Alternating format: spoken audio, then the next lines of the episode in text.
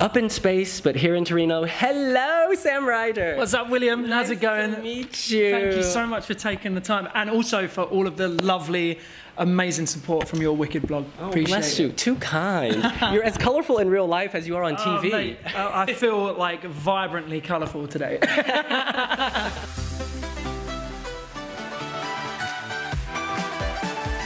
was like, like, when I was getting dressed this morning, like, I just want to wear all the colours. Give them to me.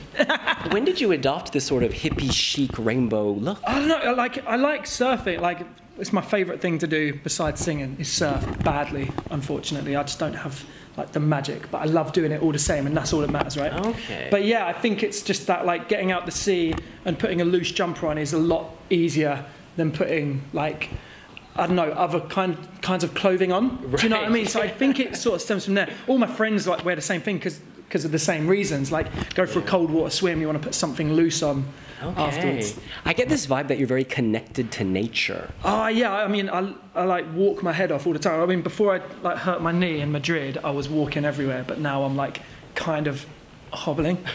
Someone actually thought it was my actual like sort of like like I don't know, trying to be a pop star walk or something. Yeah. But uh, I'll stop doing that now. You carry it very well. You've just had your second rehearsal, and Yes. in the press room, people were losing it. They were Oh, really? shouting, screaming, Oh, clapping. I- thank you so much. I appreciate that. It was, um, I think rehearsals are a double-edged sword. You have to be so careful not to overbake what you're doing because you zone in on so many like like tiny elements. It's like looking at a lovely painting and standing too close to it and trying to judge every aspect instead of just singing and being in the moment and um, letting loose. And it helps when there's an audience there because they help bring that out of you. Like forget about everything else, you know. Yeah. But a rehearsal sometimes you're quite surgical and you have to be careful. So I really appreciate that. Thank you. And you're in some kind of crystal maze. What, what does this represent? What is it? Cash is about to start flying everywhere. um, well, I'm like a big sci-fi nerd, so I wanted to make something uh, with the team that kind of reflected that passion of mine, that didn't feel too like cheesy for Spaceman because we could have easily gone that route, you know, and. Um, I just wanted it to be, and that's not to say that would have been like a like a wrong or right route. I just wanted it to feel like the way I pictured it in my head, and the team were fantastic. Like so many amazing ideas, and like really helped um, like bring mine and theirs ideas to life. It was really cool. Okay, we were wondering if the three stands represent something like David Bowie, Elton Shall I tell John, them Freddie secret? Mercury. The- okay, I can say. Here's my- What's secret? the, about the, the the structure, the three parts of the structure, um, because they're. Yeah. Shall I say or shall I not? I don't know. I think you should hold it back. Okay, I'll hold it back, but we'll, we'll talk about it later. All We'll talk about it. Next. We'll talk about it because it's, it's really funny. but yeah, no, three. Okay, yeah, that's a good way. Yeah, it's the, like the holy trinity of like Bowie, Elton, and Queen. And you're like the offspring of the three Yeah. somehow in the middle. BTEC, the BTEC version. It's also like a natural ring light. It really makes you glow. Oh, does it? Yeah, oh, yeah. It's all like little LEDs. It reminds me of like a TikTok bedroom, like all the lights in the corners. But yeah, man, it's wicked. It's you know what? It's cool because you.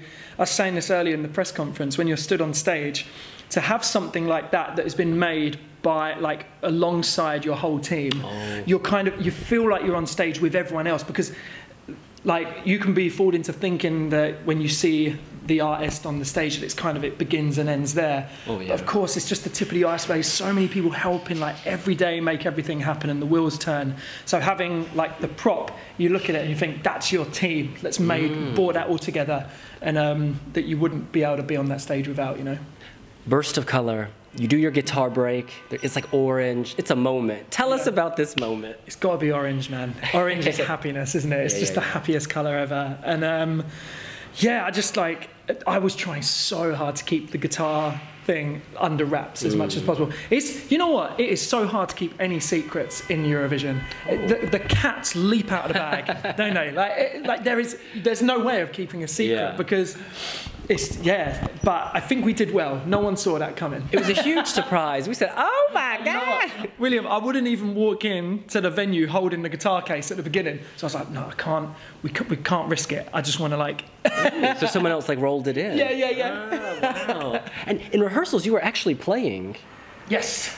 So in the live show, are you allowed to play it, or no, will you kind of no, mime? You're not. You, you've got a mime. Okay. Yeah, yeah, yeah, yeah. That was for you to let But your I energy out. Or... I wrote that guitar solo um, just before leaving for Turin. So I was in my studio. It's like the last thing that I did, the last bit of actual music work that I did in my like shed with the green lamp in the corner was make that guitar solo, which is really cool. Cool little moment. I love that, and I also love that you and Chanel from Spain have a similar outfit. You know what? I I was like, because I wore again, like I was trying to throw people off the scent, so I wore just like a backup outfit um, uh, for the first rehearsal. Because I was like, I'll bring out the proper outfit on like today's rehearsal because it goes out and it's on YouTube and stuff like that. And then I saw Chanel's outfit yesterday. I was like, that is wicked, but I'm really like, I was really worried because it's quite similar and I didn't want anyone to think that I was copying or anything. I mean, to be honest, it's impossible to make an outfit like that like overnight. Let me just get my pearls out. Here we go. You cover more skin as well. Yeah, yeah, yeah. but it's so cool. It's, it feels great to wear something like that. 'cause it's got a bit of weight to it, mm. and you when you're moving, it feels like there's some torque. And, yeah, it's so rock. Yeah, Do you wear a lot of pearls in your daily life? I've really started enjoying like wearing like pearls like in a necklace or like in uh-huh. jewelry. It mm-hmm. feels cool. I like it. Yeah. But I also love just like cheap beads, like proper just plastic naff beads. It just yeah, it's just fun. Burst of happy. Yeah, yeah, yeah. And the pearls are a little reflective. It's just so high fashion. You Yeah. keep surprising us. You're an onion. The layers come off.